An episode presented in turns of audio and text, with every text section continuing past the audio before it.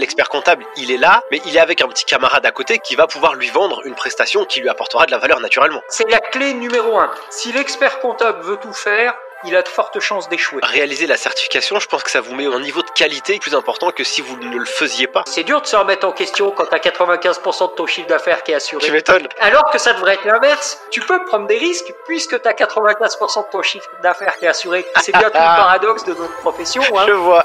Avant de démarrer cet épisode, je voulais vous parler de notre sponsor Penny Lane. Penny Lane, outil de gestion tout en un à la fois pour les entreprises mais aussi pour les cabinets d'expertise comptable. Je l'utilise à titre perso pour trois sociétés. Et pour les trois sociétés, dorénavant, j'ai des situations mensuelles à J 5 et la clôture du bilan 2023 est arrivée au bout de 15 jours. Ça facilite la vie de l'entrepreneur. Pas besoin de se prendre la tête avec la gestion des achats, avec la transmission des factures, avec le compte bancaire. je la pour euh, l'expert comptable et le monde. cabinet, ça facilite pas à la faire l'automatisation de la partager, euh, le dossier de révision, euh, la régulation des de TVA et de des liasses fiscales. Franchement, Paylane, c'est J'aurais l'humilité de me Je vous dire invite à aller que directement en description de cet épisode pour à la fois tester la solution Donc- si vous êtes un cabinet voilà. et puis si vous êtes entrepreneur, vous avez un code promo qui s'appelle Geek Penny Lane que je vous mets en description ici. Un mois gratuit offert. Sur ce, allez-y, profitez-en. Cet outil, il est incroyable. Salut mes chers amis du podcast Les Geeks des Chiffres, j'espère que vous avez les bien et que vous avez la pêche aujourd'hui. Nouvelle masterclass avec un invité qui s'appelle David Humbert. Il est le président de Hendrix. Juste, j'ai un truc à vous dire, c'est Ozon. Oser et j'aime beaucoup parce que c'est un peu rock'n'roll ce cabinet pour te présenter vite fait David donc toi tu es resté dans un seul et même cabinet depuis tant d'années depuis le début de ta carrière donc tu es expert comptable si je fais une petite rétrospective rapide de 2008, à partir du moment où tu t'es t'as acquis, en tout cas euh, tu t'es associé avec euh, avec des copains euh, dans ce cabinet, c'était 7 millions d'euros de chiffre d'affaires. En 2018, donc 10 ans après, c'était 18 millions. Puis euh, en 2023, on est à 60 millions. Donc la progression a été beaucoup plus rapide au fur et à mesure. Vous êtes un des rares cabinets qui a euh, fait euh, entrer au capital des gens et donc euh, vous avez levé euh, il y a deux ans 5 millions d'euros. Ce qui est intéressant avec votre boîte, c'est que vous respectez tous les cas d'usage. Donc, alors, vous avez fait du ex nihilo, vous avez fait de la croissance externe, vous êtes sur plusieurs typologies de métiers, vous avez une vision sur l'avenir. Pour moi, c'est du pain béni, cette masterclass. Merci beaucoup, David, d'être avec nous aujourd'hui. Bonjour Nicolas, merci, euh, merci de, de m'accueillir hein, sur euh, sur cette belle émission. Euh, je pense que tu as parfaitement résumé euh, mon parcours en, en- en quelques mots. Si je le complète et le redétaille un tout petit peu, puis t'hésites pas à m'arrêter si si je suis trop bavard. C'est toi le patron. Effectivement, on a eu sur ces 15 dernières années hein, une croissance assez forte. hein. On a un peu expérimenté euh, tous les différents euh, modèles. hein. Euh, la création euh, de cabinets en partant de zéro dans des villes nouvelles. hein. On l'a fait une demi-douzaine de fois dans, dans des villes très différentes, hein, euh, euh, Vienne, Aix-en-Provence, Feur dans la Loire. Donc euh, voilà, avec euh, finalement un modèle économique qui se ressemblait beaucoup. Des croissances externes, hein, plutôt sur des plus grosses villes. On en a fait au, au début à Lyon pour asseoir notre positionnement étant lyonnais d'origine. On en a fait beaucoup à Paris. On en a fait sur quelques autres villes. Donc ça, ça a été, euh, ça a été un peu euh, un, un des fils directeurs pour pouvoir se développer sur un axe géographique très cohérent, Paris-Lyon, quart sud-est. En étant lyonnais, ça nous permettait euh, d'avoir à deux heures de déplacement euh, facilité à, se rencontrer très souvent, très facilement. Et, je pense que dans, dans le développement d'un groupe, conserver ces liens euh, assez, euh, assez proches, c'est euh, fondamental. Le deuxième axe qui nous a animés euh, depuis 15 ans, ça a été aussi de se dire qu'en étant euh, expert comptable et puis on va dire conseil privilégié du dirigeant, on avait aussi vocation à lui apporter des services au-delà de nos métiers réglementés. Donc on a aussi construit notre modèle de développement en, en intégrant des structures spécialisées euh, sur des métiers connexes, complémentaires à notre métier d'expert comptable. On l'a fait, par exemple, euh, il y a maintenant près de 15 ans, au tout début de notre aventure sur la gestion de patrimoine, la prévoyance, la recherche de financement, le recrutement, plutôt de postes clés en entreprise numéro 1, numéro 2. On l'a fait euh, euh, et on a expérimenté il y a maintenant un, an et demi sur une petite structure de sécurité informatique, hein, un sujet euh, éminemment sensible par les temps qui courent dans la profession. et puis on s'est aussi lancé dans l'interprofessionnalité avec un cabinet d'avocats. Ça n'a rien de très original, si ce n'est que notre modèle n'a pas été de reprendre un cabinet d'avocats, a été de créer un cabinet d'avocats, premièrement avec un avocat, puis progressivement d'intégrer des avocats personne par personne, ce qui nous a permis bah, de construire solidement notre développement du cabinet d'avocats en faisant adhérer chaque avocat au projet global Hendrix. Donc euh, voilà, pour, pour résumer un petit peu quel a été euh, euh, le comment dire le fil directeur du développement de ces 15 dernières années, qui nous ont permis effectivement de multiplier sensiblement notre taille par 10 en une quinzaine d'années. Il y a des confrères qui sont meilleurs que nous, mais on n'a on pas à rougir et on est très fiers de notre parcours. Et puis on le fait pour nous plus que pour les autres. David, j'ai une question qui, qui, me vient. Alors évidemment, euh, euh, il y a plein de sujets sur la facture électronique qu'on pourra aborder aussi à l'issue, enfin au cours de cet échange. Mais il y a un sujet, c'est que dans l'expertise comptable, euh, il y a cette vision où l'expert comptable, c'est une profession réglementée, il se doit de réaliser pour les clients qui le mandatent c'est euh, bilan, son compte de résultat, avoir des, des, documents qui soient justes, etc. Ça, on va dire que c'est un peu la partie visible que tous les experts comptables ont le monopole dessus. Mais vous, il y a 15 ans, vous êtes dit, ah bah tiens, euh, on peut faire euh, de la gestion de patrimoine, on peut faire du recrutement, on peut faire ceci, on peut faire cela, ces petites missions euh, annexes. Mais je pense quand même qu'il y a certains cabinets qui débutent et qui sont au démarrage, ou alors qu'ils ont un peu trop cette euh, étiquette compta, alors qu'on voit que le monde change Comment fait-on justement pour euh, mettre en place ces activités supplémentaires, mais aussi surtout, comment fait-on pour les vendre et les valoriser aux yeux des clients? Parce que je pense que là, tu as une bonne expérience là-dessus. Alors, je, vais témoigner sur mon expérience qui est loin d'être une vérité. Hein. je pense que, euh, comme, comme tu l'as très bien dit, le métier, en tout cas la mission première de l'expert comptable, c'est finalement réaliser des, euh, des travaux réglementaires hein, euh, euh, à, à, à, vocation euh, légale, fiscale. Donc ça, c'est la base. Il faut jamais l'oublier. Tant qu'il y a le monopole et tant qu'il y a encore ces missions-là, ça reste un socle important de nos missions. Simplement, en tout cas, nous, dès le début, et ça a été notre conception, notre formation et notre conception du métier, on a toujours considéré que le rôle de l'expert comptable, Certes, c'était de délivrer ses missions obligatoires, mais c'était surtout d'accompagner et de conseiller le dirigeant.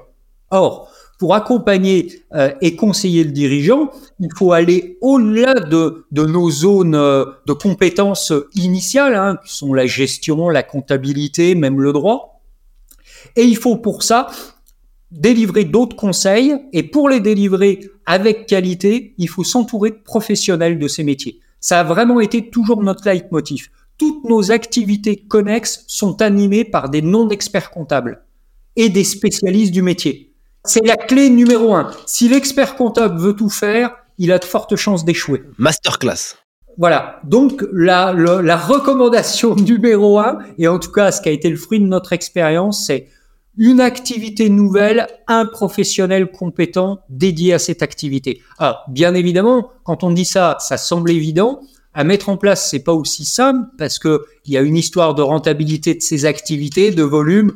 Donc, c'est, ça me semble, euh, en tout cas dans notre expérience, évident que euh, la taille euh, et, et, le fait que le groupe Hendrix ait grossi, ça a été facilitant pour ça. Alors, je, je, pense que des confrères ingénieux peuvent arriver à le développer avec des tailles beaucoup plus modestes, mais ils auront du mal à aller peut-être sur beaucoup de euh, d'activités connexes.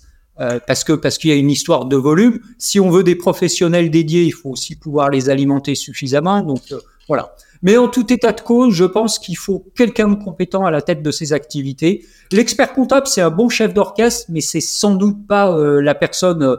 Même si on a des connexions avec la gestion de patrimoine, même si on a des connexions avec la recherche de financement, en, en, en fait, le piège de l'expert comptable, c'est qu'il veut tout faire et à un moment, il est nulle part. Masterclass. Alors là, j'espère que vous avez bien écouté euh, ça, mes chers auditeurs.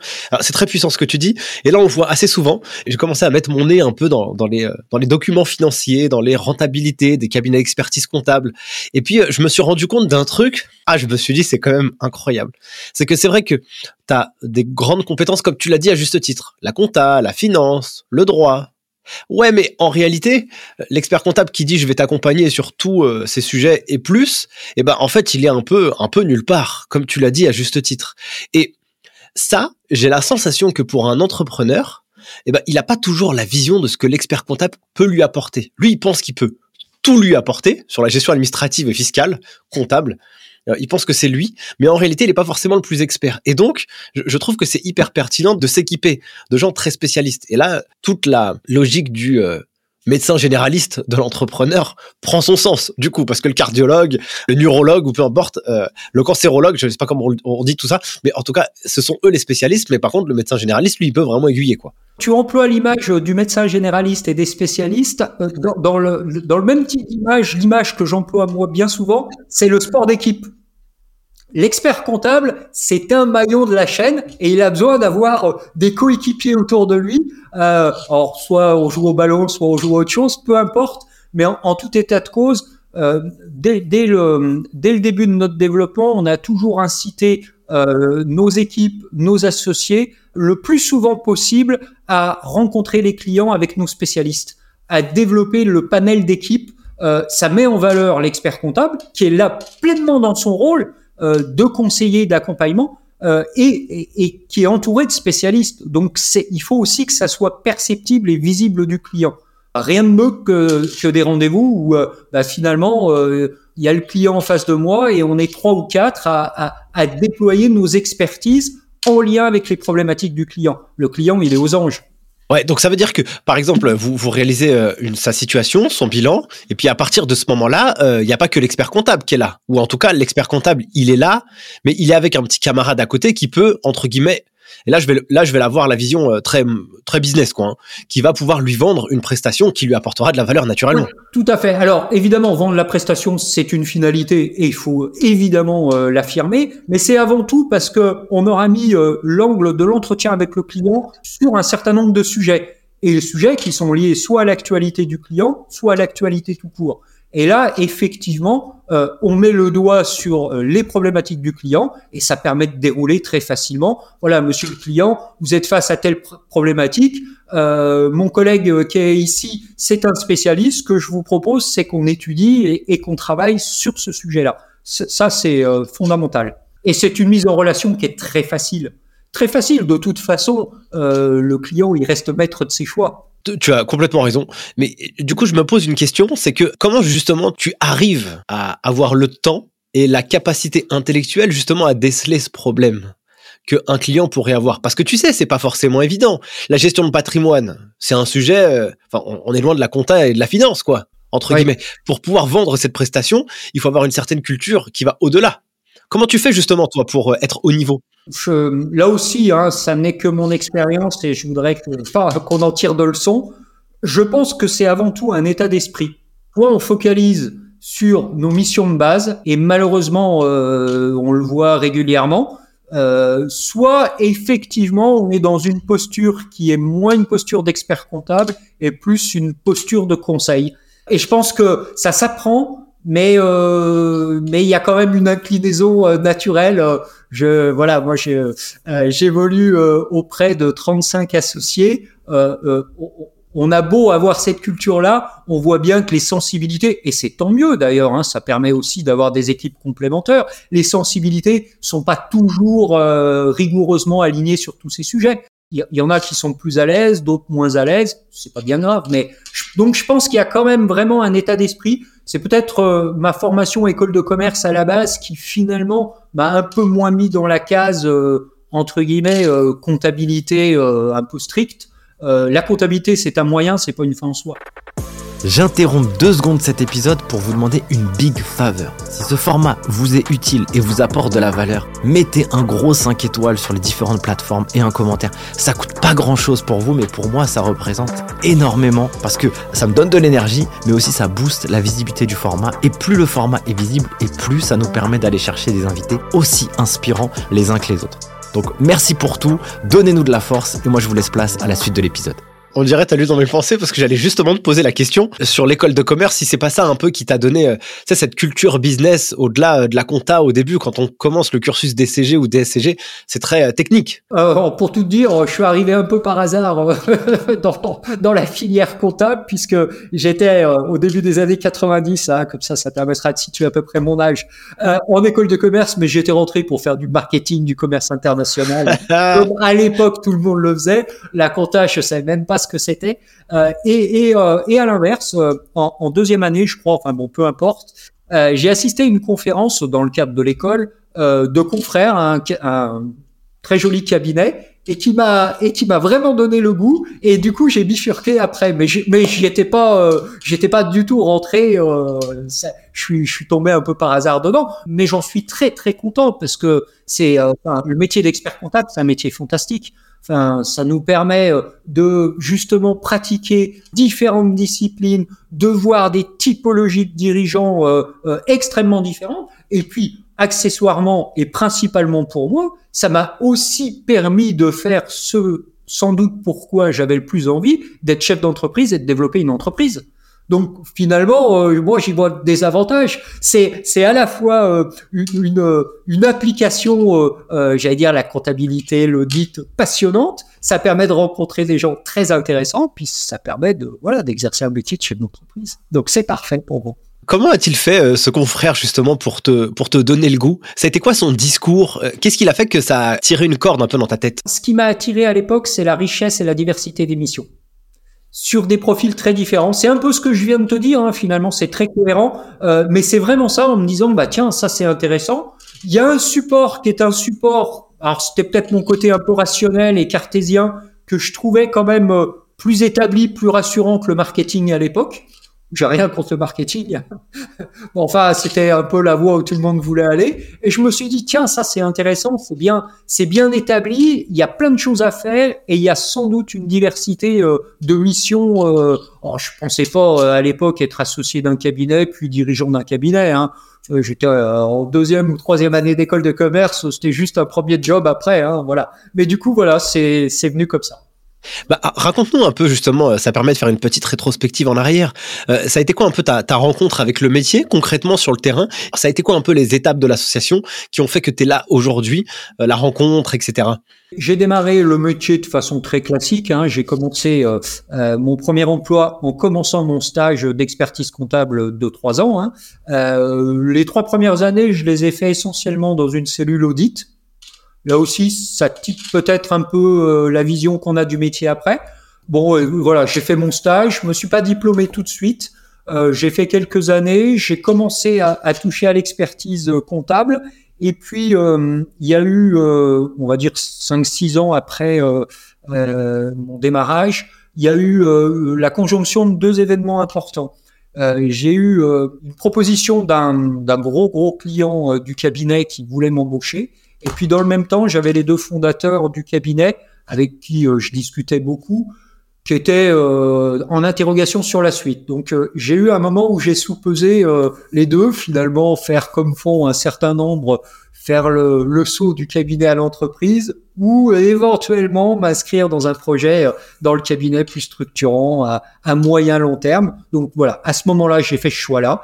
Et puis, euh, ça veut dire qu'ensuite, on a déroulé euh, sur 4-5 euh, ans l'association et la reprise du cabinet. Ça, ça, a été à peu près le délai pour le construire sereinement. Et, et comment ça s'est passé? Alors comment, comment vous êtes répartis les, les tâches Est-ce qu'il y avait des rôles prédéfinis? C'était quoi un peu l'organisation? C'était quoi aussi votre vision à cette époque? Alors, quand on a mûri le projet de reprise, on était deux, puis on a été rapidement trois. Donc voilà, à certains moments, je vais dire deux, à d'autres moments, je vais dire trois.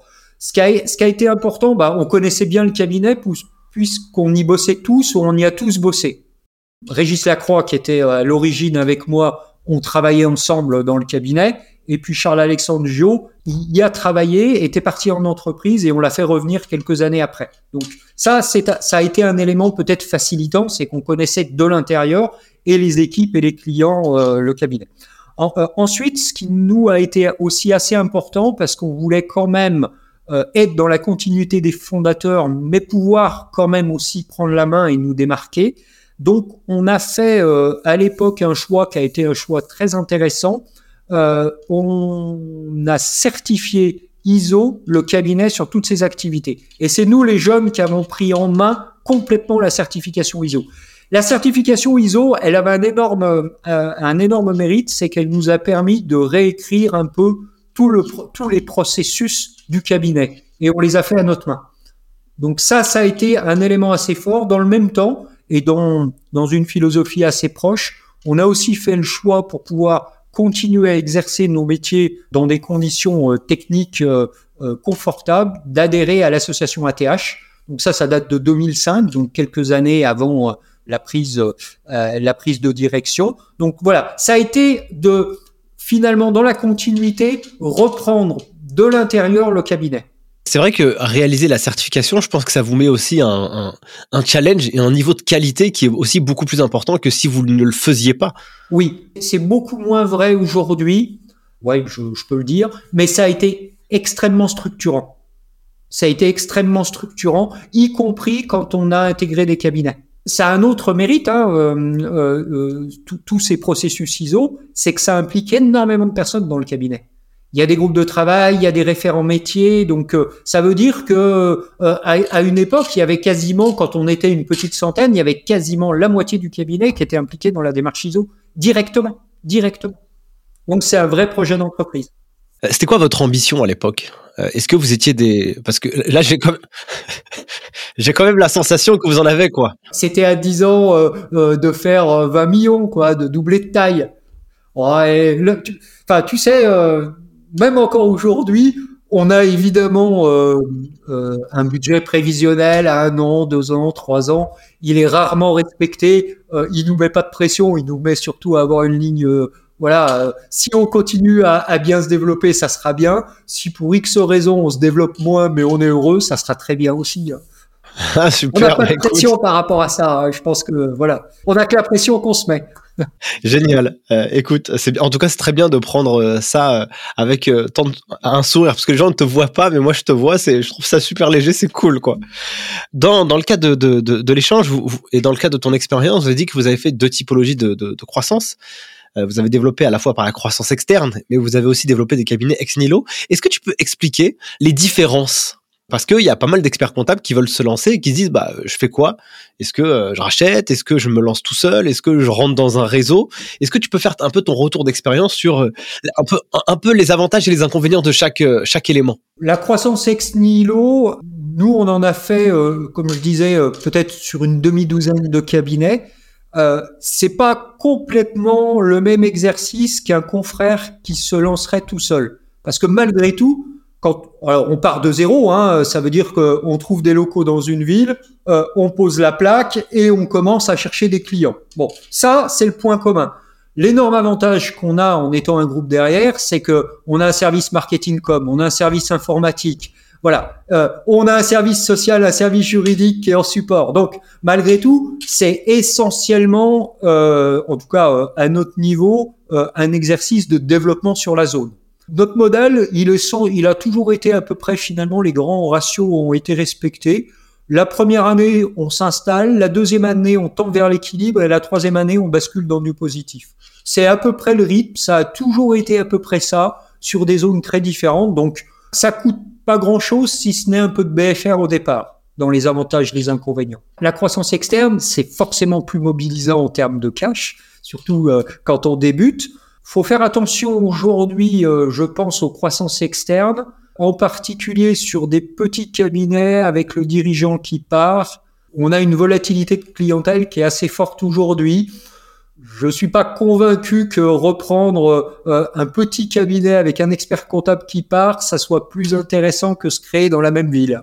Voilà. Je pense qu'il faut être hyper vigilant aux équipes qui restent. De toute façon, la valeur d'un cabinet aujourd'hui, c'est avant tout les équipes je pense. Et parce que si euh, on a des équipes fragiles ou des équipes en bout de course, on va passer, euh, on va passer de nombreux mois à ramer, à déployer une énergie hyper négative. Or finalement, cette même énergie, quand on crée ex nihilo dans une ville, elle est positive. On a peut-être le même résultat au final, mais mais c'est pas du tout la même sensation. Donc les croissances externes, très bien. Hein, nous, on en fait beaucoup et on fait maintenant plus que des croissances externes. Mais typiquement, euh, aujourd'hui, Hendrix, ne vise plus de croissance externe euh, d'un cabinet avec les associés qui partent. Il faut qu'il y ait des associés qui restent. Il y en a qui peuvent partir, mais il en faut qu'ils restent. Oui, en fait, ça veut dire que l'inconvénient de prendre un portefeuille avec euh, une team qui part, c'est que en fait euh, les clients qui vont rester, ils vont découvrir de nouvelles personnes. Ça va être un peu compliqué. Il y aura peut-être de la résistance au changement. C'est un peu ça en fait que tu. Et puis, et puis, si on se dit les choses de façon transparente, un expert comptable qui part deux ans avant, il pensait déjà à partir. Donc ça veut dire que il y a, y a, des relations avec certains clients qui sont un peu en fin de vie, euh, possiblement la même chose avec certains membres de l'équipe. Donc évidemment, quand il y a du changement, bah, euh, que ça soit le client ou que ça soit euh, certains collaborateurs, ils se disent c'est le moment d'aller voir ailleurs aussi. C'est naturel, sans qu'il y ait de, de mauvaise volonté de part et d'autre. Donc petit conseil, vigilance sur un peu la, la courbe de vie du cabinet. Du coup, je vais te poser une question euh, qui va viser un peu l'équilibre. Est-ce que euh, Hendrix a réalisé euh, des croissances externes, une qui s'est mal passée, et je sais pas, on peut donner peut-être euh, deux, trois exemples sur ça, et une qui s'est très bien passée. Comme ça, on peut avoir un peu les différents éléments qui permettent de dire, attends, on fait gaffe là-dessus, mais on appuie là-dessus si c'est pas mal, quoi. Bien sûr. Alors, là aussi, je sais pas si j'en tire des règles générales, mais alors, la plupart de nos croissances sont très bien passées. Il y en a une qui s'est moins bien passée. Ça date d'une dizaine d'années en région euh, Rhône-Alpes, enfin peu importe. Euh, on était dans un contexte qui, pour autant, même aujourd'hui, ne me semble pas complètement déconnecté. Euh, deux dirigeants, monsieur et madame, ils avaient 45 ans. Et ils avaient envie de faire autre chose. Donc on s'est dit, bon, pourquoi pas. Et il y avait euh, mauvais diagnostic de notre part de l'équipe, une ou deux personnes qui tenaient bien des clients et avec qui on s'est pas entendu. Donc entre le choc relatif des clients qui disaient bah mon expert comptable il a 45 ans, il part, qu'est-ce qui se passe? Deux trois éléments clés du cabinet qui voilà euh, et ça a été un peu compliqué et c'est ce que je disais pendant deux ans, on a déployé une énergie très importante, énergie essentiellement négative pour essayer de boucher les trous. Ouais, je vois. Ça n'a pas été, euh, voilà, ça nous est arrivé d'avoir des opérations moyennes. Aujourd'hui, euh, c'est un cabinet qui fonctionne très bien, on en est très content. Mais pendant euh, pendant deux ans, ça a été euh, ça a été un peu compliqué. J'en tire pas une règle générale pour autant. un profil demain de cédant à 45 ans avec un objectif d'après carrière clair, ça me rebute pas. je serais plus vigilant sur les éléments clés dans le cabinet, voilà. Savoir comment euh, les clients sont tenus, enfin par qui, comment, euh, ça c'est plus important par effet euh, miroir. Est-ce que tu aurais justement une, une, acquisition qui s'est très bien faite? Et qu'est-ce qui a fait que le match, il s'est, euh, ça a bien fonctionné? Alors, les, les acquisitions qui, qui se passent le mieux, mais là j'enfonce des portes ouvertes, c'est premièrement on garde tous les associés à bord. Ok. Quand on rencontre des cédants, il y, a, y, a, différents types euh, de raisons qui les poussent à un rapprochement. Euh, si je caricature euh, à l'extrême, il y a des raisons positives et il y a des raisons négatives. les raisons négatives, c'est voilà, le métier il devient compliqué. il y a des investissements informatiques. Le RH, j'ai plus envie de m'en occuper, etc. C'est légitime, hein, je dis pas qu'on peut pas les avoir, mais il faut assez raisons négatives, des raisons positives on a envie d'un second souffle dans le développement, on a envie d'une aventure collective avec laquelle on va pouvoir nous développer euh, nos atouts, euh, euh, voilà, nos, nos qualités, voilà. Donc la, la, clé, les négatifs, il y en a toujours, et c'est normal. sans ça, ils resteraient comme ils sont. mais il faut incontestablement qu'il y ait des raisons positives d'un rapprochement. Voilà. Et, si possible, garder au maximum tout le monde. Si on garde les associés, on a peu de chances de perdre les équipes. Ouais, parce que normalement, c'est eux qui ont créé le lien bah, avec logiquement, Logiquement. Ouais. Comment toi, tu, tu, tu vois un peu le métier euh, d'expert comptable Comment tu le vois un peu évoluer? Euh, On parlait un peu euh, en off des, des différents axes stratégiques pour Hendrix. J'aimerais bien avoir ta lecture sur, sur l'avenir. Je vais te la faire en deux temps. Premièrement, déjà, en te donnant ma perception du métier aujourd'hui, parce que je, je trouve qu'on est dans un, dans un moment clé même si euh, voilà, euh, on, on, a pu le dire à d'autres périodes, là on est quand même dans un moment clé où il y a la conjonction de pas mal de paramètres qui, à mon avis, vont radicalement bouleverser le métier. Ce qui est évident, euh, c'est que euh, l'avènement à venir, même s'il a été repoussé, de la facture électronique, va transformer une partie du métier.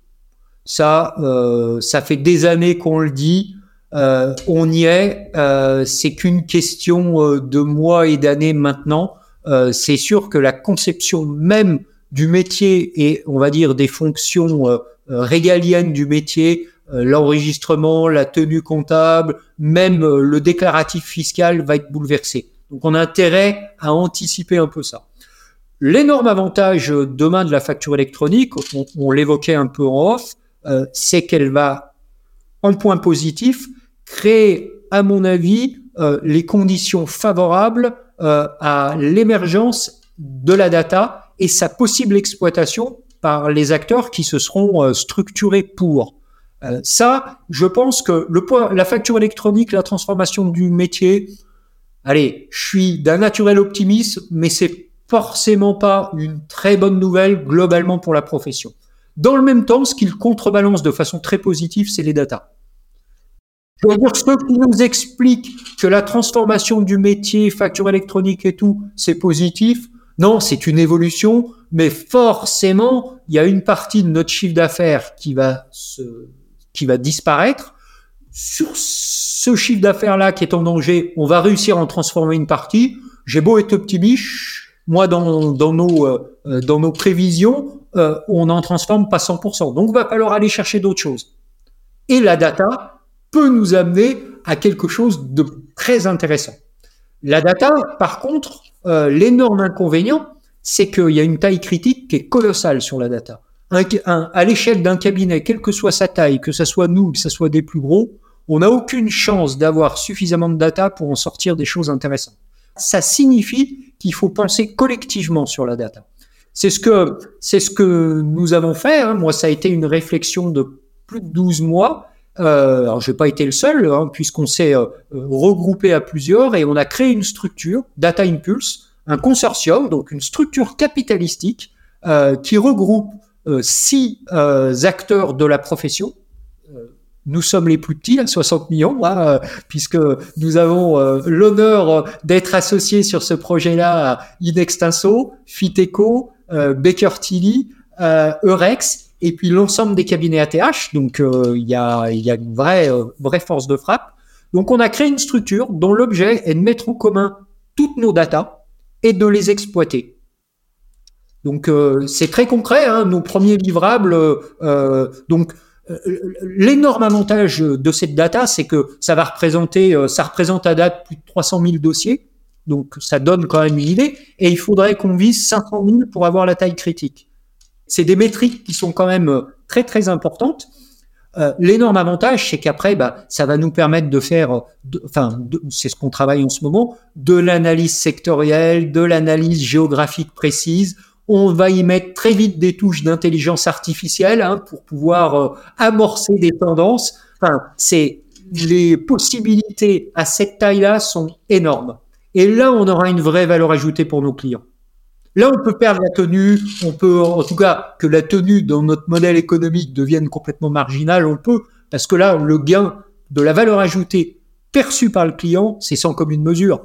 On, va être honnête, nos, nos, missions régaliennes, elles sont indispensables, mais elles présentent peu de valeur ajoutée pour le client. C'est un passage obligé. Alors que là, si on lui met euh, des éléments euh, de comparaison, des éléments prédictifs, voilà, notre modèle, il est assuré pour l'avenir.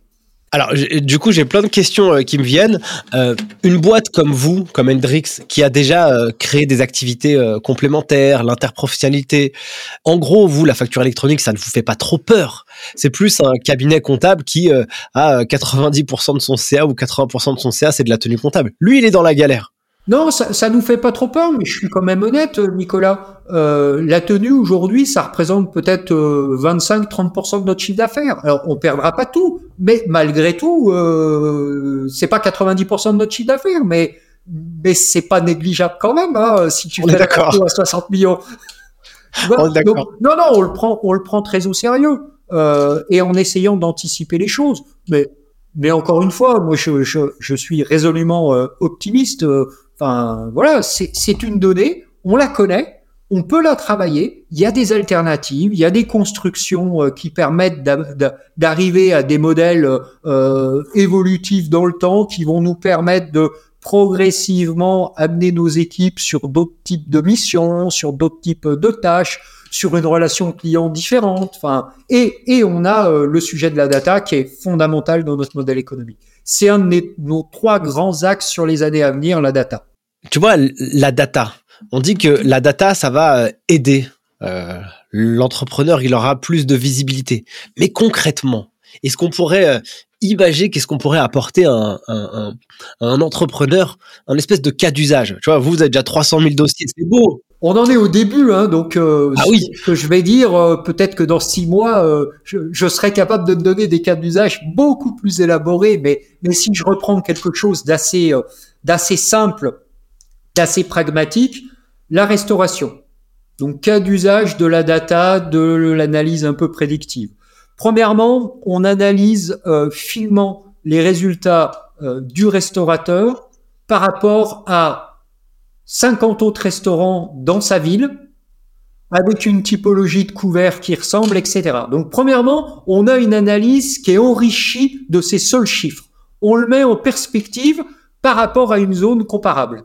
Deuxièmement, si on y greffe un petit peu d'intelligence artificielle et un petit peu de prédictif, on est capable de lui dire, monsieur le client, sur l'année 2024, compte tenu euh, d'un certain nombre d'événements qui vont se passer dans votre ville, compte tenu de prévisions météo telles, peut-être vous pourriez vous préparer à embaucher des extras à tel moment, tel moment, tel moment.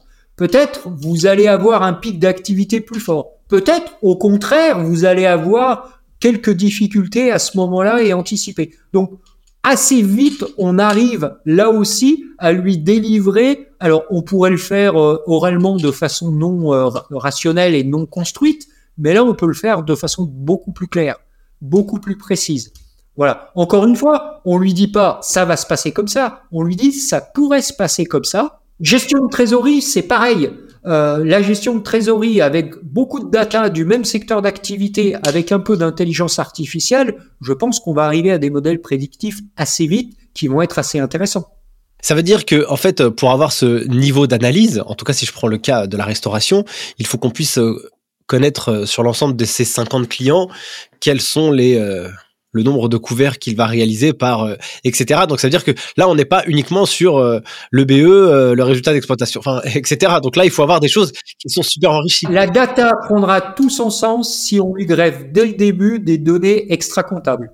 Oui, ça veut dire que ça nécessite aussi des gens qui ont euh, l'intelligence entre guillemets de pouvoir creuser et euh, de, de, fouiller dans les business en fait. Je, je reprends la restauration parce que c'est le cas concret qu'on a travaillé la semaine dernière. Ah, ça signifie qu'au niveau, au niveau du consortium, il faut très vite qu'on soit en mesure de connecter sur notre data lake les outils de caisse. Si on a les outils de caisse, on a le nombre de couverts, on a les couverts midi, on a les couverts soir, on a la part solide, on a la part liquide. Voilà. Donc, il faut aussi raisonner avec les outils de notre temps. On le fera pas à la mano dans les cabinets parce que ça va nécessiter beaucoup. Il faut pouvoir, alors, toutes les données comptables, toutes les données sociales, toutes les données euh, bancaires, c'est simple à connecter. Et puis, selon les secteurs d'activité, il va y avoir des outils métiers qu'il va falloir directement qu'on puisse connecter enfin avec des intermédiaires au besoin pour des problèmes de sécurité, mais au data lake.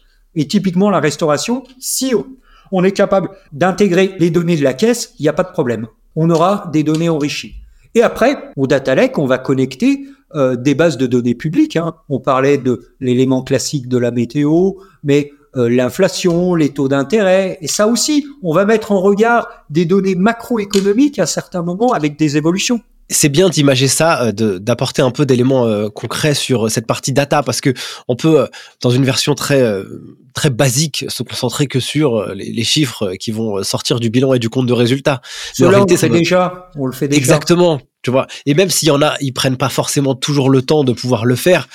bon, en réalité, ça va beaucoup plus loin tu vois. Et donc c'est très merci euh, d'avoir euh, permis d'éclairer aussi un peu euh, un peu ce sujet-là. Il faut que ça soit très concret, ça veut dire il faut que ça soit des chiffres qui parlent au client et pas qui parlent qu'à l'expert comptable. Carrément. du coup ça me fait ça me fait penser à un truc, c'est comme tu vois, il y avait il y avait le téléphone portable qui existait il y a très longtemps et puis l'iPhone il est arrivé et puis avec toutes ces applications. Donc en fait, je vois bien que le téléphone portable c'est la comptabilité et puis les applis c'est tout ce qu'il va y avoir après. Et donc en fait en final la valeur que l'on va percevoir de notre téléphone, c'est qu'il nous permet de faire bien plus de choses que de téléphoner en réalité. Et la compta, c'est pareil. et voilà, je- en fait, c'est un peu le modèle. C'est-à-dire que aujourd'hui, je, je pense que les entrepreneurs et les entreprises, ils sont pas, euh, ils- ne savent pas à quel point ils peuvent euh, optimiser euh, leur entreprise au-delà de ce qui se passe de la compta, après la compta et après la TVA et la, la liasse fiscale, tous ces impôts sur les sociétés là.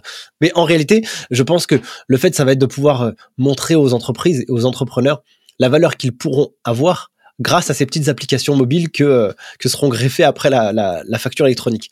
Euh, J'enregistrais un épisode avec euh, Indy la dernière fois. Donc Indy, c'est un, un acteur de la profession qui euh, qui ils sont lyonnais, donc peut-être que tu Oui, les connais. Je, je, je sais bien qui c'est.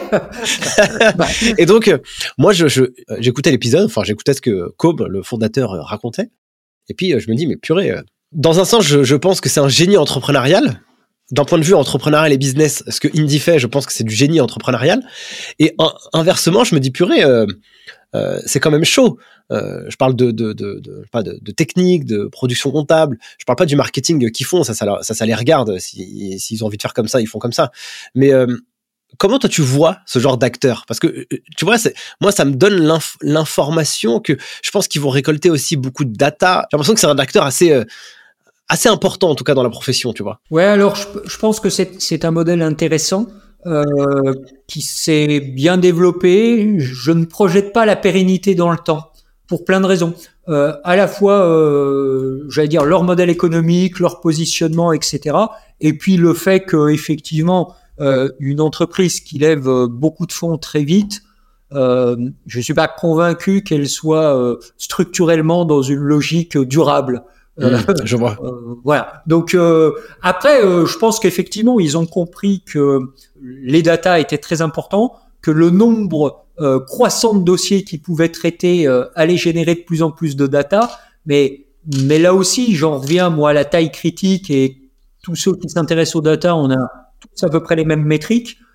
Tout seuls, ils auront du mal quand même. Hein. Euh, Alors peut-être qu'à un moment donné, ils seront pris par une banque qui viendra consolider ces datas dessus. Enfin bon, voilà, je je sais pas, mais en tout cas, c'est euh, de toute façon, c'est un modèle à prendre en compte parce que bah parce qu'il est très agressif envers la profession. Hein, euh, et, et du Carrément. coup, euh, voilà. Bon, après, euh, c'est pour, c'est, il, le- il le fait assez directement. C'est pas le premier, c'est pas le dernier. euh, c'est pas bien. Enfin, c'est- pas bien grave parce que ça doit nous conduire euh, à mettre en valeur ce qui nous différencie le plus d'acteurs comme Indy, c'est-à-dire l'accompagnement humain et le conseil. Parce que ils ont beau euh, expliquer qu'ils sont proches des clients, etc. On sait bien que pour réaliser du conseil et de la, et de l'accompagnement au quotidien, euh, il faut des équipes bien formées, faites pour ça. Il faut pas que des techniciens, quoi. Enfin, Ouais, mais c'est clair. Non, non, c'est clair, c'est donc, clair, euh, clair. voilà, moi à la limite, euh, euh, ces discours très euh, très marqués, je trouve ça bien parce que ça nous permet nous de nous démarquer assez facilement aussi. Ouais, euh, du coup, je, je trouve que c'est, euh, moi, je vois ça d'un bon œil pour euh, le progrès de la profession, parce que forcément, ça, forcément, ça te challenge. Ça nous met un petit peu de. Exactement. Ça te challenge un peu et Ouais. après, euh, moi, j'en rencontre plein hein, des gens sur le podcast euh, comme toi, David, et comme d'autres, et même euh, d'autres personnes avec lesquelles je discute. Je vois bien qu'il y a des beaucoup d'experts comptables qui voient ça d'un œil en se disant, bah écoute, euh, ça nous challenge et nous, ça nous permet de, C'est très bien. de travailler Bah, euh, de toute plus façon, fort notre et principal, euh, notre principal inconvénient et notre principal risque, c'est qu'on est dans une prison dorée hein, avec euh, notre monopole. Ouais, euh, c'est dur de se remettre en question quand t'as 95% de ton chiffre d'affaires qui est assuré. tu m'étonnes. Alors que ça devrait être l'inverse. Tu peux, tu peux prendre des risques puisque tu as 95% de ton chiffre d'affaires qui, est- qui est assuré. C'est, bien tout le paradoxe de notre profession. Hein. Et, et, et, et c'est, euh, c'est sans doute un danger mortel si elle ne se remet pas en cause. Du coup, avec euh, avec votre euh, alors, data lake, c'est ça? Ou- Oui, euh, tout à fait.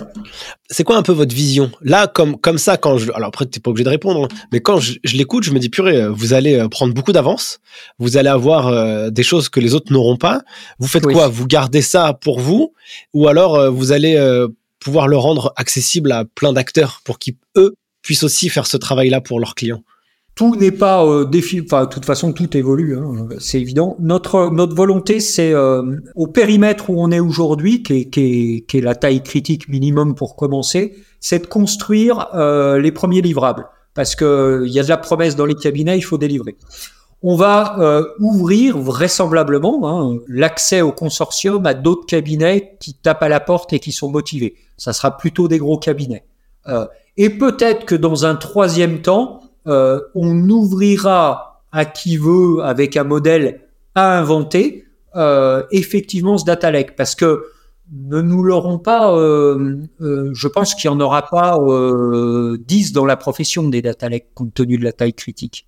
dans la mesure où on a déjà plus de 10% du chiffre d'affaires, que si on ouvre euh, sur 2024, on va doubler à peu près le chiffre, ça va pas laisser euh, beaucoup de place pour d'autres data lakes. Sachant qu'on, enfin, euh, nous on le touche du doigt dans nos cabinets, euh, c'est pas le tout de faire un data lake. Il faut que dans les cabinets, il y ait une organisation qui rende la data propre et compatible au data lake. C'est pour ça que le projet éminemment louable de l'ordre, il, va quand même être assez compliqué à mettre en œuvre en fédérant euh, des centaines, voire des milliers de petits cabinets. Le réalisme de la solution euh, où, on sera sur de la donnée basique, mais ça perdra beaucoup d'intérêt. Donc voilà, je pense qu'il n'y en aura pas. Euh, donc oui, on est les premiers à l'avoir lancé. on va continuer à le développer et, et il est probable qu'on l'ouvre un moment. Moi, je me dis, en, t'écoutant, je me dis, purée, c'est une opportunité de, proposer ça en marque blanche à tous les acteurs de la profession, tu vois, parce que tu peux leur donner euh, cet outil. Euh, en tout cas, moi, c'est comme ça que, je l'imaginais au fur et à mesure que tu, que, tu discutes avec moi. Je me dis, c'est trop bien. En tout cas, voilà, pour euh, ce coup d'avance, en fait, qui est intéressant. Toi, je te posais la question, c'est quoi un peu ta, ta, zone de génie en, en, off? Et tu m'as dit, moi, j'ai cette j'ai cette vision en fait. Je me projette beaucoup en avant et, j'y crois aussi quoi. Donc euh... Ah bah, c'est c'est c'est à la fois euh, un des côtés euh, passionnants euh, de, de, de notre métier, de la profession où ça bouge. Donc tu, tu cogites sans arrêt. Hein. Moi j'ai la chance de faire beaucoup de sport. je fais du vélo et sur le vélo c'est mes moments favoris pour que mon s'évade et que je voilà. alors c'est c'est je suis pas le seul à dire ça. Hein. Les sports d'endurance en général facilitent la prise de recul et puis euh, j'allais dire, tu reviens avec une vision un peu différente. En tout cas, effectivement, euh, une vision assez claire. Elle n'est pas, elle est pas euh, bonne pour autant. Hein. C'est c'est c'est celle d'Hendrix. Hein. La mienne est celle d'Hendrix. on se trompe sur un certain nombre de choses, mais mais c'est sûr que ce sujet, en tout cas de la facture électronique qui devait nous servir à faire émerger la data, il est il est clé. Je pense qu'il est clé je rebondis sur le fait que on a des bonnes idées quand on fait euh, du sport ou du vélo. Je trouve ça très intéressant. Donc surtout, ne pensez pas que si vous allez faire du sport, vous perdez du temps pour votre travail. En fait, vous ah êtes en train de travailler. ouais, moi c'est indispensable. Hein, voilà, je ferme le petit côté personnel. non mais tu m'étonnes. Attends, non mais franchement, moi, quand je vais à mon équilibre. Mais je te jure, franchement, moi quand je vais à la salle de sourire tous les matins au bureau. Bah ouais, tu t'évacues et ça fait ça fait du bien. Euh, euh D'ailleurs, c'était la réflexion que je me je m'étais je m'étais dit, je m'étais dit, euh, moi j'ai perdu 10 kilos. la grosse digression, excuse-moi mon cher David. J'ai perdu 10 kilos en, en, en 6 mois et, et, donc des fois je vais à la salle de sport avant d'aller au travail. Je, dis, purée, euh, je vais prendre du retard. Et en fait, je me suis rendu compte que à la salle de sport, c'est là où j'avais les meilleures idées pas possibles. Et donc en fait, non. et puis après ça t'oblige à être efficace, à focaliser bah sur les points majeurs. Enfin, on, on, peut passer 15 heures par jour tous les jours, mais je suis pas sûr qu'on soit très efficace. carrément, carrément. Petite question sur la partie collab. Je crois que tu as dit que vous étiez 630 chez, dans le groupe, c'est ça, Quelle est la typologie de collaborateurs qu'il y a dans le groupe?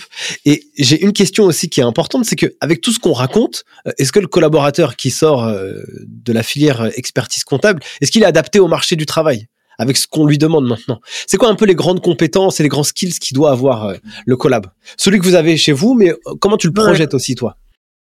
Question euh, complexe. Tout ce qui touche au RH, c'est complexe. Euh, bon, on a, on a une, pour répondre à la première partie de ta question, on a une diversité de collaborateurs. Hein. Effectivement, euh, j'allais dire dans nos équipes comptables, dans nos équipes d'audit, dans nos départements spécialisés. Donc, ça nous amène quand même à avoir des des profils très différents et dans nos fonctions support, puisque nos fonctions support aujourd'hui c'est-à-dire en soutien de nos métiers, ça doit être pas loin de 50 personnes quand même dans le groupe, hein, presque 10% de l'effectif. Donc euh, une petite dizaine marketing com, euh, une grosse dizaine en RH, nos services informatiques, une responsable qualité qui fait que ça, enfin des responsables métiers qui sont en soutien sur nos outils informatiques. Donc voilà. Donc on a une diversité de profils, ça c'est clair. Je pense que hum, notre enjeu, et c'est pas complètement le cas chez Hendrix, hein, donc là je suis plus en projection, euh, c'est d'intégrer euh, de plus en plus à l'avenir des profils qui viennent pas des filières comptables. À qui on va donner, selon, bah, selon les postes pour lesquels on, recrute, à qui on va donner euh, une formation accélérée sur des notions, mais je pense que on a intérêt à s'enrichir d'autres profils, que ce soit des profils techniques, techno, que ce soit des profils plus commerciaux. Euh, je pense qu'il faut qu'on arrive à pas un équilibre, mais en tout cas à intégrer à nos équipes, euh, euh, on va dire spécialisées, plus classiques, ces profils-là. Ça va permettre aux uns et aux autres d'évoluer euh, encore plus vite et ça va surtout nous permettre de répondre aux problématiques de demain. On a des parcours, nous, de formation assez importants. Alors, en partie avec ATH, mais on a aussi énormément de développé des petits modules internes Hendrix de formation de deux heures à une demi-journée sur des points précis. Donc, finalement, quand on intègre quelqu'un qui n'a pas forcément beaucoup de notions, euh, euh, on va dire même comptables, on est capable en, en quelques mois de l'amener à un niveau euh, tout à fait, euh, tout à fait intéressant. Donc, euh, je pense que, mais là, je, je, vais enfoncer des portes ouvertes. Je pense que le savoir-être, il est aujourd'hui fondamental dans nos métiers. La relation client, on doit la renforcer. Donc, c'est avant tout ça. Les compétences techniques, on peut les acquérir assez vite, assez facilement. Euh, il y a le tutorat euh, chez Hendrix, on n'est pas livré à soi-même, il y a le travail d'équipe, donc ça on y arrive. Le savoir-être euh, et avoir la culture du service client, c'est fondamental. Justement, c'est quoi un peu la, la culture chez Hendrix? J'ai l'impression que c'est une boîte qui est hyper enjouée, qui est dynamique, qui est un peu rock'n'roll, tu vois. Est-ce que, est-ce que je me trompe ou est-ce que c'est, quoi un peu la, la, la, vraie vie à l'intérieur? Euh, en, en, tout cas, euh, quand je veux le décrire et quand je veux être hyper optimiste, je te rejoins complètement. Euh, ah, je n'ai pas fait exprès de le dire. C'est en tout cas, Hendrix, c'est, c'est un endroit où on peut évoluer très vite et on peut passer d'un métier à l'autre très vite. On a beaucoup de projets qui sont nés de, comment dire, d'idées de, de, de collaborateurs. Euh, et qu'on a mis euh, bah, en fonction en disant bah banco on y va euh, on, va lancer tel service. Donc ça nous, on est vraiment dans une logique où à la fois il n'y a pas besoin de passer beaucoup de temps pour évoluer chez nous hein, moi je suis le plus vieux du comité de direction j'ai 53 ans. Donc ça c'est un signal hein, ça veut dire qu'au comité de direction il y a des trentenaires nous, on a pris euh, la direction, on avait 30 ans à peu près. Donc euh, ça, c'est hyper important. Et puis, euh, enfin, en tout cas, moi, je, je veux le croire que quand un collaborateur a une idée, on l'écoutera toujours, on mettra pas toujours en mouvement, mais on prendra le temps. Et si l'idée est bonne, et il n'y a pas de raison qu'elle soit pas bonne, euh, on est capable bah, de voir déployer au sein d'Hendrix son idée. Donc oui, euh, l'audace, osons, tu, tu reprenais notre baseline, osons oser, oui, oui, euh, nos trois euh, nos trois piliers d'action, c'est deux assez classiques exigence, exemplarité, et le troisième c'est exploration. Euh, on, on, ose, euh, on peut faire un pas en avant, un pas en arrière, c'est pas grave. Enfin, on est, euh, on est aussi là pour pour avoir de l'audace et pour expérimenter des choses nouvelles. Tu vois, un cabinet comme, euh, comme le vôtre, donc tu avais dit tout à l'heure, vous êtes quoi 35, 38 associés, c'est ça? un peu plus de 35, oui. Ok. Comment ça se passe, euh, la réunion des associés? Comment vous vous euh, rencontrez Est-ce qu'il y a des moments privilégiés sur lesquels, entre guillemets, vous réfléchissez pour développer un peu la stratégie? Comment ça passe? Oui, notre vie d'associés, on l'a organisé sur deux, deux moments forts. Alors, des réunions tous les mois d'associés, plutôt par zone géographique ou par métier on est assez opérationnel. Et deux fois par an, deux fois deux jours, on est plutôt en stratégie et en sujet un peu de fond. Donc on l'a organisé comme ça. En général, c'est décentralisé. Euh, à la fois, il y a de la réflexion, on en profite parce qu'on est nombreux aujourd'hui pour passer un bon moment ensemble. Mais donc oui, des réunions euh, régulières, mensuelles, on va dire plutôt sur de l'opérationnel, du pilotage, et deux fois par an, deux jours, euh, stratégie, vision et puis projet structurant. Ça permet de bien synchroniser, euh, que tout le monde puisse s'exprimer, qu'ensuite on soit aligné, que du, du, coup on soit en mouvement très facilement. Et, ça vous arrive de, de, de, vous friter un peu dans ce genre de truc, d'être pas d'accord euh, Et comment comment ça marche en fait? Tu vois, je lisais un truc euh, sur sur les équipes de direction un peu comme ça, et donc souvent on mixe aussi un peu les couleurs des des, des gens qui travaillent tu vois. Ouais, il faut euh, pas couleurs... des rouges, hein, c'est ça. Exactement. Et donc, euh, c'était bien que qu'on puisse aussi euh, permettre à, tout le monde de s'exprimer, de s'écouter, de parler dans le bon canal. de la personne. Non, mais c'est certain. Euh, bon, premièrement, euh, on n'est pas euh, systématiquement toujours aligné à l'instant T surtout. Mais la discussion, elle, elle fait bouger les positions.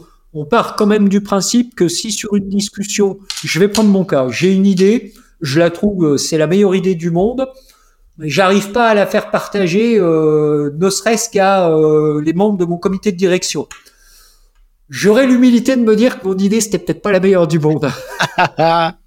je vois. Donc voilà, ce que je veux dire, c'est que, euh, en tout cas, euh, moi le premier, je porte fort des idées. Si à un moment donné, je, je comment dire, j'embarque personne, c'est que mon idée n'est pas forcément bonne. Voilà, les arguments, ils sont mal, euh, ils sont mal amenés. le fond est pas bon, la forme est pas bonne. Donc voilà, ça, ça, bon, ça fonctionne comme ça, hein, de façon simple. Hein. Enfin, à, quoi ressemble ton quotidien, ton mois, ta semaine? C'est quoi un peu ton, ton rôle aussi, David? Euh, Alors moi, mon rôle aujourd'hui, depuis maintenant euh, presque trois ans, c'est que j'ai euh, j'ai la chance d'avoir fortement réduit mon activité client. Grosso modo, la plupart de mes clients en expertise, je les ai transmis à des jeunes associés. Je fais quelques réunions par-ci par-là, mais en tout cas, je suis bien loin de l'opérationnel et, et c'est très bien euh, pour tout le monde.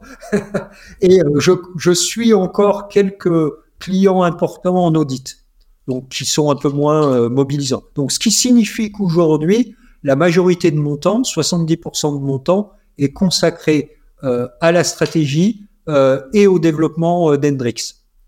De toute façon, c'est indispensable. On peut pas être à la fois sur le métier et être dirigeant d'entreprise. Enfin, à une certaine taille, c'est plus possible. Euh, bah, euh, là aussi, on en revient à ce qu'on disait sur, dans un autre cadre. Euh, on veut être partout et nulle part. Donc voilà, aujourd'hui, mon temps, c'est 30% encore sur des problématiques clients, 70% stratégie de développement du d'Hendrix. Alors c'est très important parce que tu vois Didier Deschamps, c'est vrai, il peut pas être, il peut pas aller marquer des buts et être sur le banc en train de, parler à son équipe quoi. Ça marche pas en fait. Hein.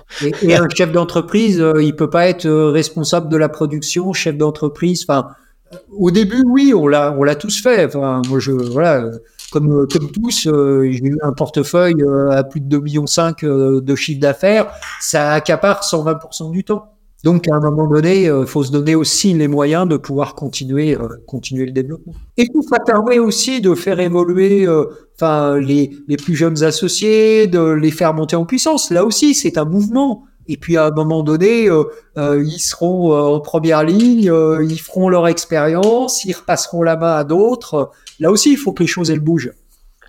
David, on, dresse quand même un, portrait aussi qui est assez, assez, assez beau de ton parcours, etc. Est-ce qu'il y a quand même des, moments dans, ta, dans, toute cette période et toute cette carrière qui t'ont été un peu difficiles? Et si oui, bah, si tu peux les partager, sinon c'est pas grave, on passe à autre chose. Mais voilà, pour, pour apporter un peu d'équilibre et, et, une tonalité un peu grise à ce discours. Alors, je ne sais pas si je vais donner une tonalité assez grise. Je, bien évidemment, quand on résume un parcours, euh, on s'attache euh, à tout ce qui a bien fonctionné, tout ce qui est positif. Je vais être honnête euh, et je suis, je suis parfaitement honnête. J'ai pas eu de moments très difficiles. Il y a des moments un peu plus compliqués, mais j'ai, jamais eu de coups, de coups de moins bien je pense que c'est aussi ma nature. Hein, euh, quand il y a quelque chose qui se passe moins bien, on se focalise vite sur autre chose. Euh, et on n'a jamais eu dans euh, le développement d'Hendrix de vrais coups durs. Donc, je suis désolé, je peux pas inventer. voilà, il y a, y a, comme quoi c'est possible. Tout n'a pas parfaitement marché, mais mais de là à dire, voilà, il y a eu une période noire dans dans ma vie professionnelle. Je, très honnêtement, je l'ai, je l'ai jamais eu. On touche du bois et on croise les doigts naturellement pour. Euh, Mais c'est aussi relativiser. Enfin, le rôle d'un, dirigeant, en particulier euh, un manager avec des équipes importantes, c'est, c'est aussi de toujours garder la tête hors de l'eau et de relativiser quand ça va moins bien, parce que il faut pouvoir donner un cap et toujours un cap positif. Donc, je, pense que là aussi, euh, tu te tu te construis aussi comme ça. Hein. Euh, euh, ouais, il y a un truc qui a moins bien marché, mais c'est pas grave. Voyons le côté positif. Euh, ça nous libère du temps pour faire d'autres choses. ça nous a servi d'expérience. enfin, c'est. Je pense que c'est fondamental de toujours penser positif. On arrive déjà à la fin de cet épisode, mon cher David. On, on pourrait passer la journée. hein. Mais c'est clair, mais c'est clair. très agréable comme échange. Génial, moi aussi j'adore. Euh, du coup, je vais te poser que- quelques petites questions. C'est quoi un peu ton rêve, toi? À la fois euh, personnel, mais aussi pour Hendrix et pour la profession. Euh, où est-ce que tu veux aller? Bah, moi, je, mon, mon, mon, mon rêve, euh, enfin, ouais, qui est un rêve Ou tes objectifs, tes ambitions, c'est que euh, Hendrix soit définitivement reconnu dans les années à venir comme un des acteurs numéro un de l'accompagnement des dirigeants.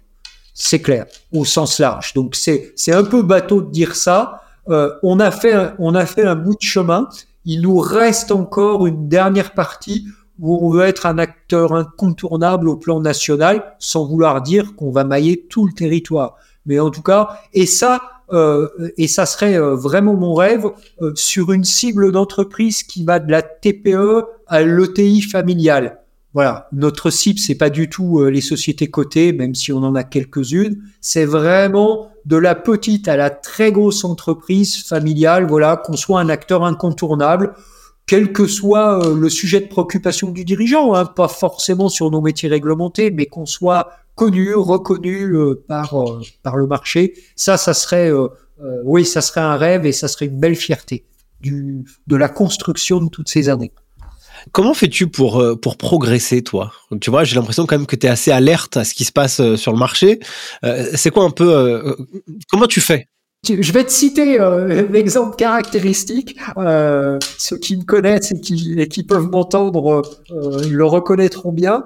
Euh, donc, été 2022, j'ai eu euh, entre guillemets la vision facture électronique data. C'était pas du tout mes sujets de préoccupation. euh, J'en étais mais à des années-lumière. Donc, j'ai un peu bossé et phosphoré le sujet sur l'été 2022, septembre 2022 j'ai pris mon bâton de pèlerin et je suis allé voir un certain nombre d'organisations, de cabinets en disant voilà, là, il y a, y a un truc à faire ensemble, etc.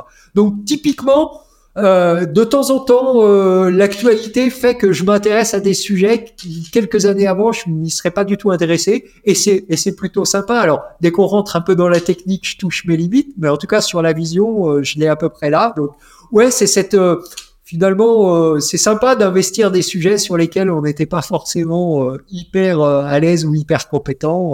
et puis, puis depuis, j'ai bien bossé. Quoi. Donc euh, voilà un exemple euh, de ce qui euh, de ce qui m'anime et ce qui fait que bah on se renouvelle aussi un peu quoi. je, je pose une, une question à, à, à tous mes invités à la fin de chaque épisode.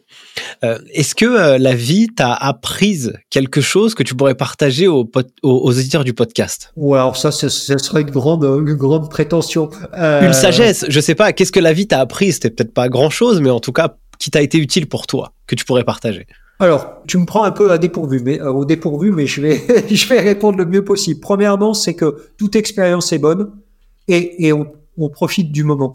Euh, on a une vision, mais euh, mais mais à certains moments, on s'arrête un court instant pour se dire voilà, on a fait ça, c'est bien, je vous félicite. Euh, on a fait du chemin. Enfin, il faut aussi qu'il y ait ces étapes où euh, on soit pas dans un no- notre civilisation, elle nous conduit un peu à ça, à être toujours dans l'attente de l'étape d'après. À certains moments, faut faut avoir euh, euh, la sagesse et l'humilité de, s'arrêter un, un instant euh, symbolique, mais de voilà, de dire voilà, c'est- voilà, c'est bien, je suis heureux de ce que j'ai fait, voilà, je me le dis, je le dis aux autres, et on part à l'étape d'après. Voilà. Merci beaucoup. J'aime beaucoup cette, euh, cette, euh, cette vision de vivre aussi un peu son instant présent sans trop, trop se prendre la tête euh, sur l'avenir. Ah oui, puis- parce que sans ça, on court tout le temps, et au bout d'un moment, on sait plus pourquoi on court. Ouais, c'est ça. Il y avait un sketch de Javel Debbouze. Je crois qu'il faisait un truc, mais tu cours. Mais pourquoi tu cours? Mais moi, je cours parce que toi, tu cours, tu vois. Donc, en fait, Voilà, c'est un peu ça. Donc, euh, à un moment donné, voilà, c'est petite petite pause, euh, un instant de raison, et après on repart. Mais merci en tout cas, mon cher David. On est déjà arrivé Merci, à la fin de, de cet épisode. Merci beaucoup. En tout cas, c'était un plaisir pour moi d'échanger. Si les gens veulent, euh, veulent te retrouver ou, ou- ou retrouver Hendrix, je mettrai naturellement tous tous les liens Bien en sûr. description de cette cet épisode. Puis si vous recrutez, etc., mes chers amis du podcast, allez-y parce que ça a l'air vraiment sympa. Et challengeant aussi. merci beaucoup, Nicolas. Merci, allez, merci à tous d'avoir suivi cet épisode jusqu'à maintenant. J'espère que vous avez kiffé autant que moi, j'ai pris de plaisir à le réaliser. Je vous souhaite une très belle soirée, matinée, vie matinée, tout ce que vous voulez, tout après-midi. En tout cas, je vous dis à très vite et à la semaine prochaine. Prenez soin de vous, ciao Merci d'avoir suivi cet épisode jusqu'à maintenant. Si vous êtes arrivé ici, n'hésitez pas à mettre un gros 5 étoiles pour soutenir le taf. Et si vous souhaitez aller encore plus loin avec les geeks des chiffres, deux manières de le faire. La plateforme en ligne lesgeeksdeschiffres.com où vous pouvez préparer le DCG et le DSCG à distance ou si vous êtes étudiant en DCG ou aspirant à le devenir, vous avez un guide qui a été écrit aux éditions Duno qui vous montre la marche la plus rapide pour valider votre diplôme et avoir un mindset, un état d'esprit d'apprentissage extrêmement vertueux. Et si vous êtes en cabinet, eh bien n'hésitez pas à l'offrir à vos collaborateurs juniors pour les aider à valider leur diplôme et les encourager dans cette démarche. Sur ce, merci à vous et à la semaine prochaine.